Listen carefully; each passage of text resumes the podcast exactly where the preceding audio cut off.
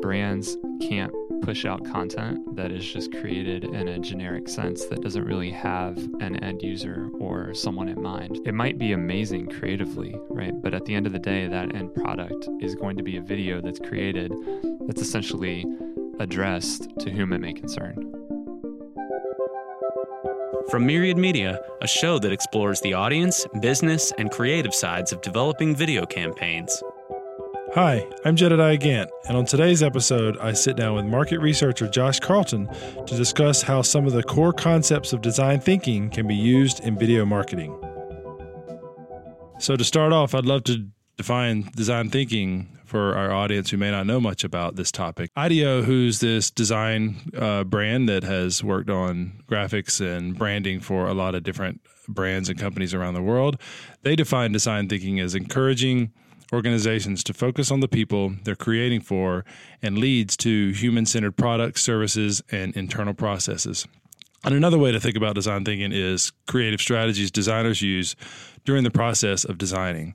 And so we at Myriad think that this human element is a central component in the design of buildings, branding assets, and mobile application interfaces. But there's one piece that's been left out, and video is that art form that we think is very integral in the design thinking discussion. So, welcome, Josh. It's great to have you here. Yeah, thank you for having me. Yeah, and so uh, we're talking a lot about design thinking, and you are a market researcher. Is that how you describe yourself? Yes, yeah, that's how I describe myself. And I, I have founded about a year and a half ago my own market research company, 500 THZ and uh, that stands for the frequency of orange colored light. For those oh, who might nice. be a little bit um, put off by that. Why did you choose orange?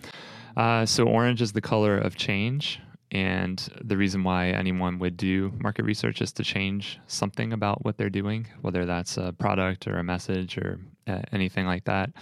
Um, and then light is all about opportunity. So those two things come together uh, with the name name of my company.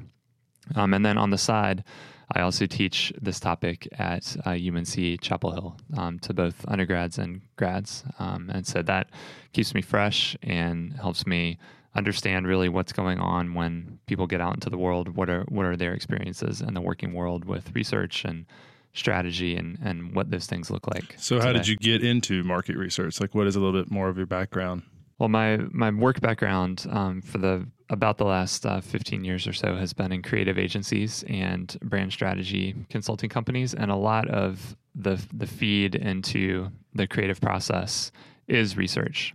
So understanding people, understanding the role of a brand, the role of a company in people's lives, and figuring out how to best reach them and in what ways we need to connect with them and how we can make their lives better um, at the end of the day. And so that that ended up being what what led me to where I am today.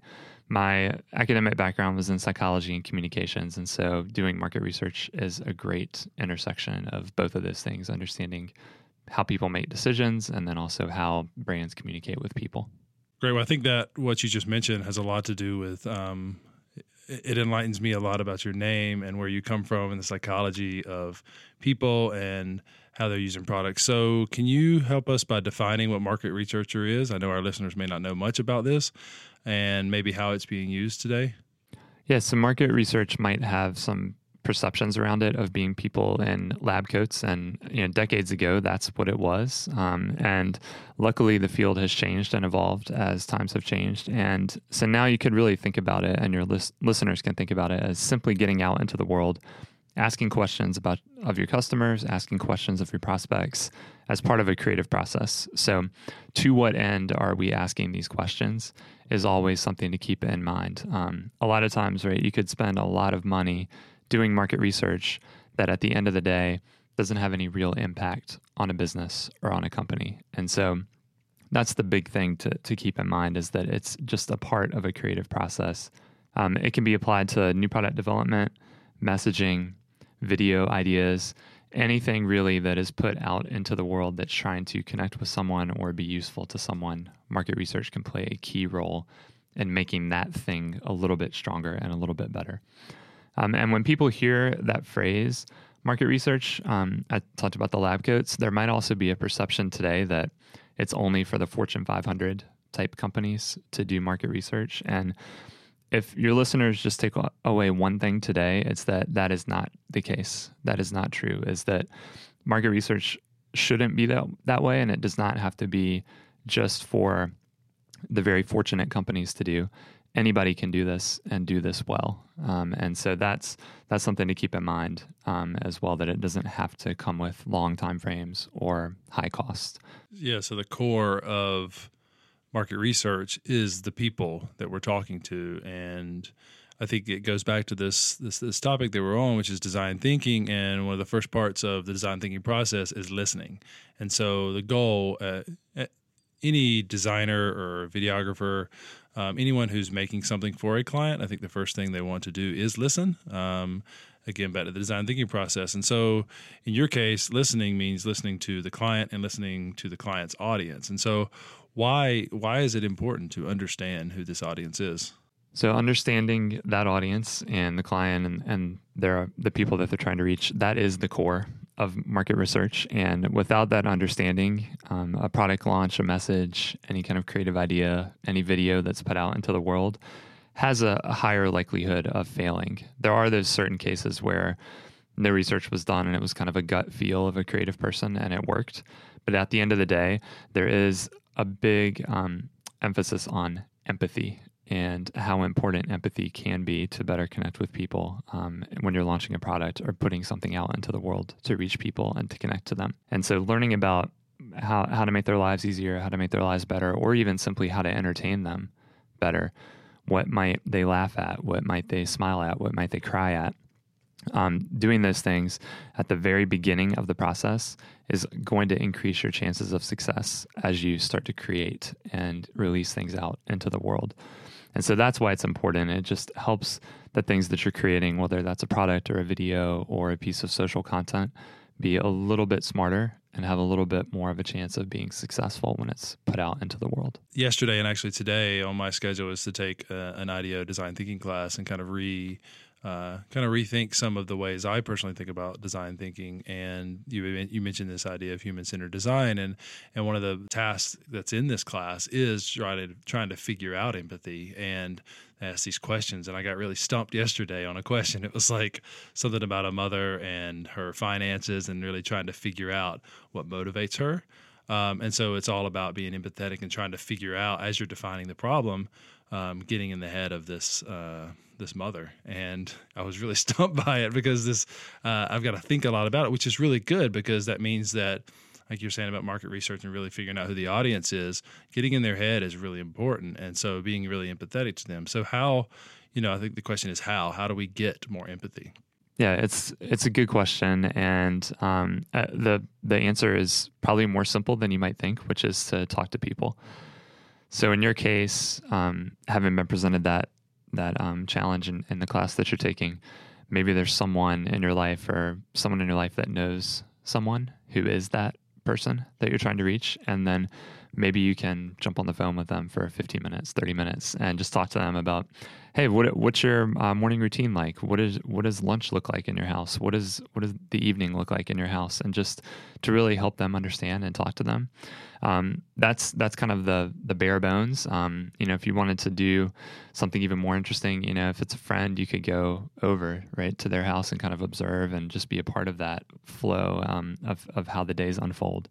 Um, and then sometimes right, we're not able to do things like that. And so um, there, there's a really interesting approach that you could use and, and your listeners could use, which is that internally at a company, people that are that are staffers at a company already know a lot more about an audience than they think they do. And they just need someone to ask questions in a workshop style setting or in an, an informal kind of meeting room session with a whiteboard up on the wall, take some notes just ask questions about the, the people that they've been trying to reach and, and what they think about them. So I've recently done a few workshops where I've asked executive teams to profile an audience in this way. And one fundraising team at a major nonprofit was able to add a lot of texture around their customers in about 20, 25 minutes of discussion, um, talking about what they think motivates their company, their customers, and why they think their customers make decisions. And all it took were a few probing questions from my from my part to just start to draw them out a little bit more. So those are some examples of how we get empathy, and they're kind of high level, um, kind of examples that you have gone through, Josh, in some of the projects you've worked on. So if we want to talk about some specific tactics that, that um, some of our listeners are jumping in today, maybe they've got a new startup company uh, that's making video and they want to integrate some of this design thinking. What are some of the ways that they can um, do this tactically? Yeah, so we mentioned um, finding a friend of a friend or a friend of a friend um, who has uh, who is this prospect or is this customer group out in the world. And so once you find that person, right, your job's not done. That's that's just step one of of a couple steps. You actually have to now go talk to them. And so for someone who's not well versed in these things in this field, it's not something to be intimidated by. It's it's something that as humans we all do naturally as communicators. It's just being in tune a little bit more with yourself and how you're coming across as a human, you know, as as you interact with them. And so there's a, a couple things that you can do that I think will help your listeners do this if they find themselves in sort of a, an interview situation where they're trying to do their own market research. And one of those, the biggest thing, is to listen actively. And that's a buzzword that's kind of come and gone over the years. And I'd like to take that even to another level and say that it's listening so hard that it hurts and listening so hard that you are exhausted at the end of a 30 minute conversation. And don't don't really think about the next thing that you're going to say or the next question that you're going to ask. Just listen and you'd be amazed at what happens as you start to interact with with people out in the world, um, whether it's on the phone or in person, and you really listen to what they have to say. The next question is going to just naturally come as you hear what they're saying, and then you can springboard off of a phrase or a word or something that you didn't quite understand in what they said. Um, the other thing that you can do is remember how you're phrasing questions and serving up questions. And so, a really simple thing to do is to ask open ended questions versus closed ended questions. And a simple example that we all might ask out in the world um, you know, every day is um, What's up? Right? Um, gives like a one one word response or, uh, eh, I'm good. Yeah. Um, or, uh, you know, what, what did you do this weekend? Right? Might be a much better question because um, then you open up someone to tell stories and to um, really elaborate on on something that they did versus um, yeah are you good What'd you have for Which breakfast? Is a yes or no. Yeah, yeah like we were exactly. talking about before. Yeah, yeah, exactly. So that's essentially like a, a one word or a little phrase question. Um, but uh, but if you were to ask me like, how was your morning? Right, I could probably talk about five minutes about my dog and, and tell you a nice little story about that. So that's that's the slight difference in how you think about phrasing questions um, when you're when you're talking to people. So keep those questions really open ended, and kind of force them to tell stories and their answers um, as you get out and, and talk to people. Um, the last thing, and this is something that that I learned in an improv class that I took a while ago, is to to always build on what people are saying, and so use the um, the yes and approach. And so if if I was talking to you and I was trying to gain empathy for you, and I kept um, cutting you off and saying, "Well, but did you think about it this way?" or "No, that's not quite right. Did you think about this and this other way?" Right? That's not really an empathy gaining interview. That's more me trying to. Uh, I'm not sure what I'm trying to do in that environment, right? I'm, I guess I would be trying to be right, which is not what you do when you're searching for empathy. Yeah. So always constantly build and, and say, yes, I hear you. And I'm curious about this other thing that you said, or yes, I heard you. And now I'm going to ask you about this, which, which was sparked by something that you said. And so going into it with, with an attitude of positivity and being open to what they say and constantly building up rather than correcting and, and getting kind of pushing them down. Totally. It's the, I mean, the design thinking process is all about building up. It's about establishing a foundation and then building off of that base onto um, new aspects and new avenues that you go um, on your kind of product or design journey. And I think the yes and mentality is exactly that. It's building the foundation and saying, yes, you said something It's going to stay there. I'm going to build on top of it, very pyramid like, you know. And it's not like, no, let's reconsider the foundation of this of what you said. Like we're on stage, we're talking, we're developing a project, we're talking, we're we need to build on each other. That's something that here at Myriad, uh, the yes and mentality is a big part of um, our our culture, our process, and everything we do here, which is why we're starting to think more about design thinking, because yes and and empathy and all of these parts are part of design thinking, and we can integrate that into market research and creation of video. So empathy, as I just mentioned, and as you mentioned, is at the core of design thinking. But you know, this may sound like a, a really big undertaking. And when designers think about defining a problem or problem solving for their clients, I think the goal is to boil it down, boil down a complex issue into a very simple solution. So, what are some ways that you can approach this in your process?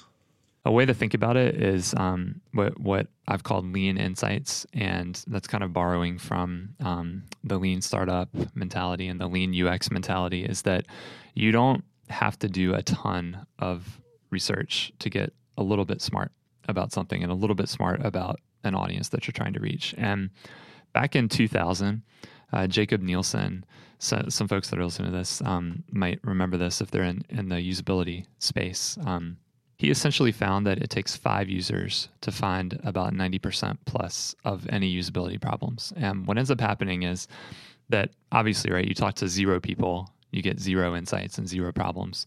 If you talk to one person, then you're going to get about 30% of the insight and 30% of the problems exposed. And it goes up very quickly to the second person, the third person, fourth person. And then by the fifth person that you speak with, um, you've really kind of found about 90% or more of any usability problems. And what I what I'm advocating for is why don't we take that same approach and if you're a, if you're a nonprofit that's trying to reach out to a specific audience with some sort of video product that you're creating, then why not go talk to five people? Right? That sounds a lot less intimidating than a big, massive um, market research project where you're going to multiple cities and traveling all over the place, and then you're spending a lot of money.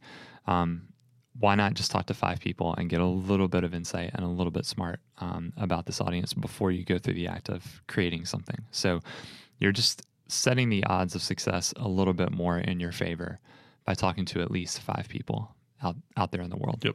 yep. So that's a great example. Nielsen, I know, is a great company that are doing all types of market research, and that's a really fascinating example of how they are using users and how you can do it in a very lean way. So you mentioned this concept of lean insights. Can you define that uh, for our audience? Yeah, I think um, at the end of the day, lean insights is gaining empathy um, for an audience and understanding the role of the brand and um, how it can be useful or entertaining to them out in the world without spending hundreds of thousands of dollars and without spending six to eight months in the field and a massive market research study. It's just being a little bit more um, efficient with our approach as we get out in the world. And so, this is a big question um, for small and mid sized companies, um, and even some large companies that now have kind of small teams that are focused on innovations um, that are responsible for forcing the large company to be a little bit more mid-sized and small in its thinking. Um, research can be inspired um, and influenced by by a design thinking process, and so Lean Insights is really the intersection of everything that we've been talking about today: the side of empathy and and the influence of design thinking and human-centered design and prototyping quickly and rapidly, right? All those things come together with this idea of insights. And so there's a great book out there called Just Enough Research by Erika Hall. And I highly recommend it. She's um, uh, involved at in Mule Design Company.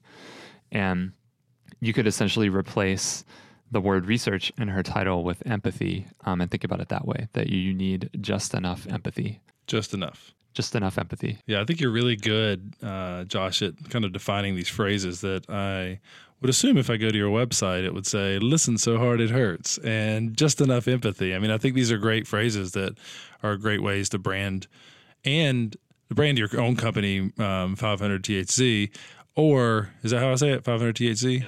THZ, great.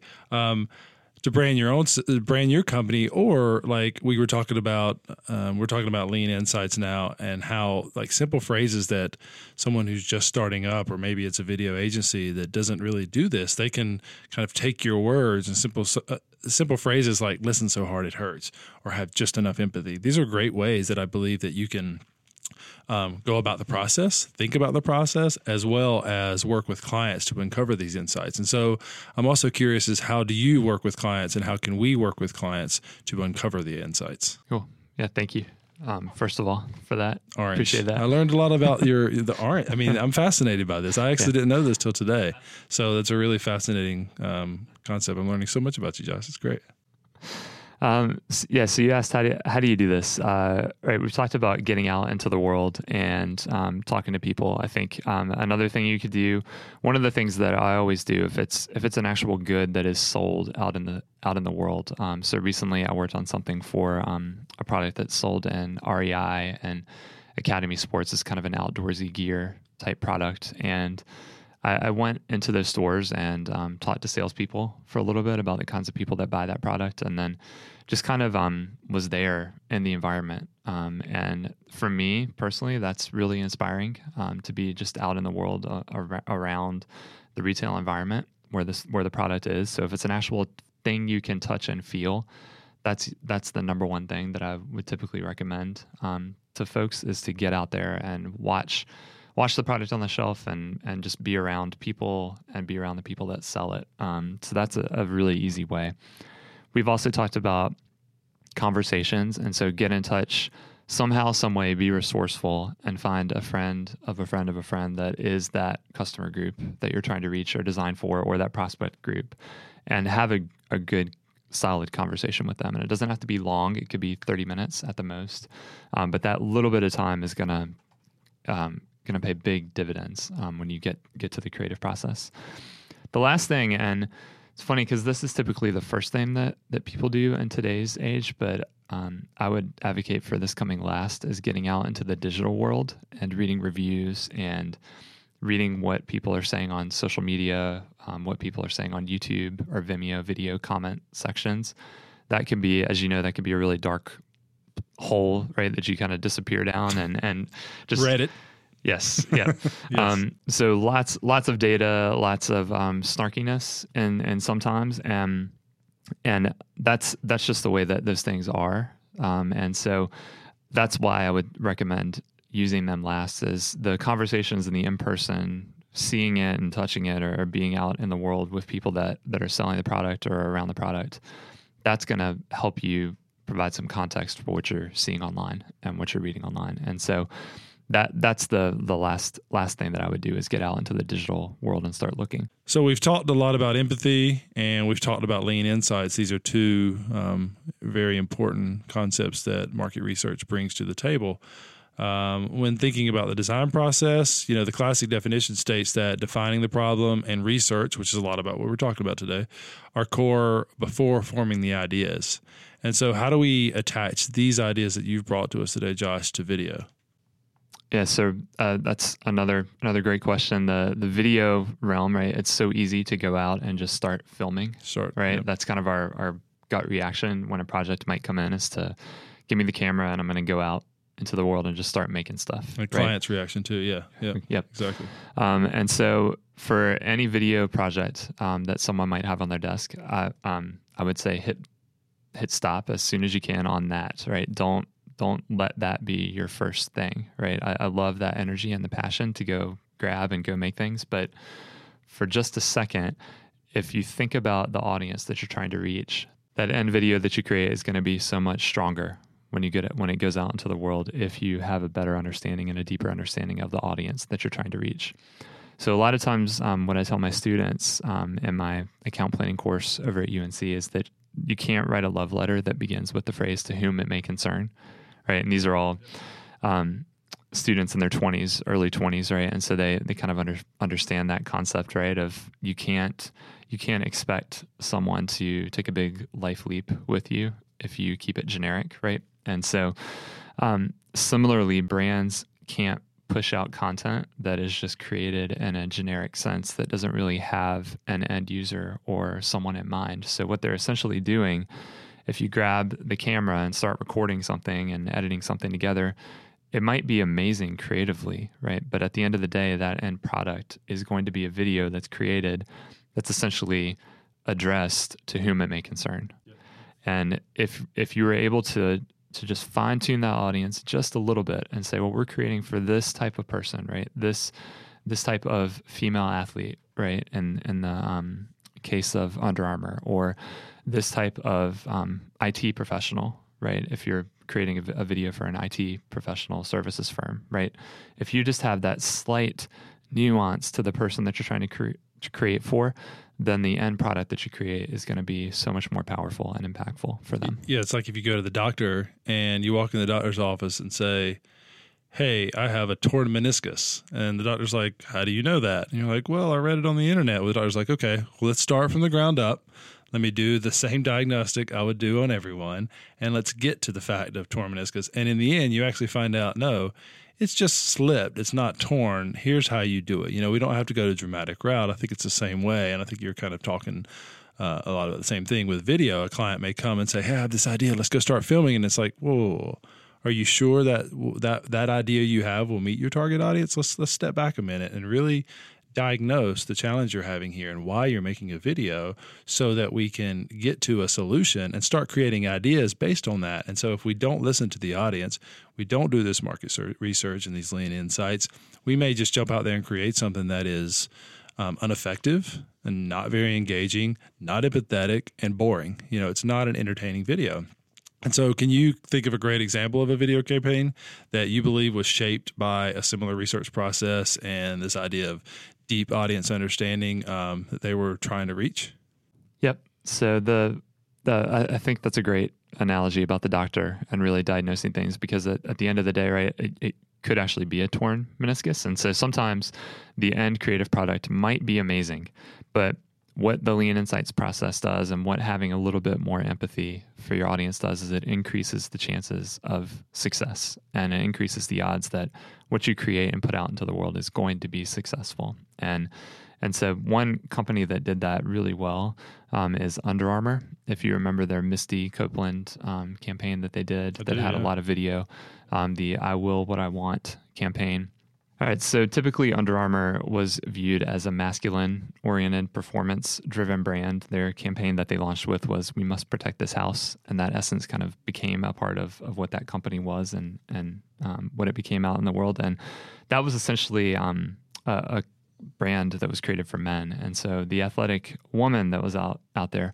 was not too into that brand, um, you know, for obvious reasons. And they didn't see it as a company that really fit um, into their life, and so they that women weren't drawn to it. And when Under Armour kind of hit the reset button on their women's line in about 2013, 14, um, they hired an agency, um, Droga Five, um, to help them understand um, what a woman athlete and specifically what the Under Armour woman athlete could want and would want out in the world.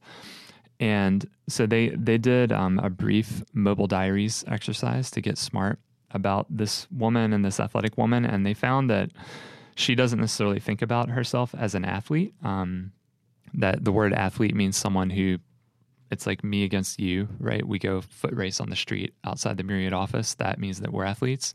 Um, that wasn't really resonating with this athletic woman that Under Armour was trying to reach. It was more herself, right? So getting a little bit faster at her own mile time or doing um, something a little bit better than she had done before, right? lifting a little bit more weight than she had lifted before. And so it was a little bit of a flip um, in terms of athlete. And so they were able to, with just a little bit of research um, into um, this athletic woman with some mobile diary activities, get really smart and figure out that it was all about her will.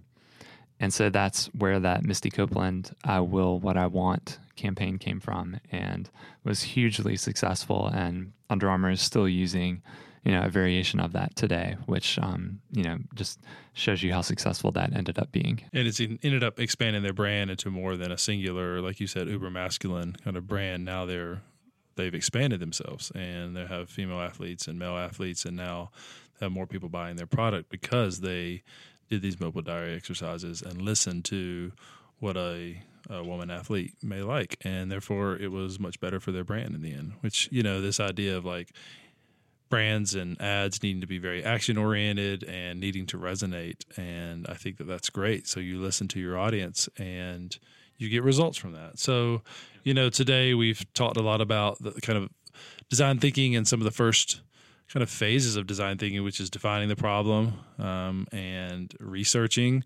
And we started flirting with this idea of forming that idea. So, Josh, I would love to have you back to talk more about how we can use market research to form this idea and design thinking, and maybe talk a little bit about prototyping and testing, and then getting feedback um, um, from products you create and how like maybe online or whatever it may be a client is able to get feedback so that they can improve that product or in, the, for the future or create two versions of a product put it out there and test it and prototype it and see what comes back so that they can then move forward with the best solution.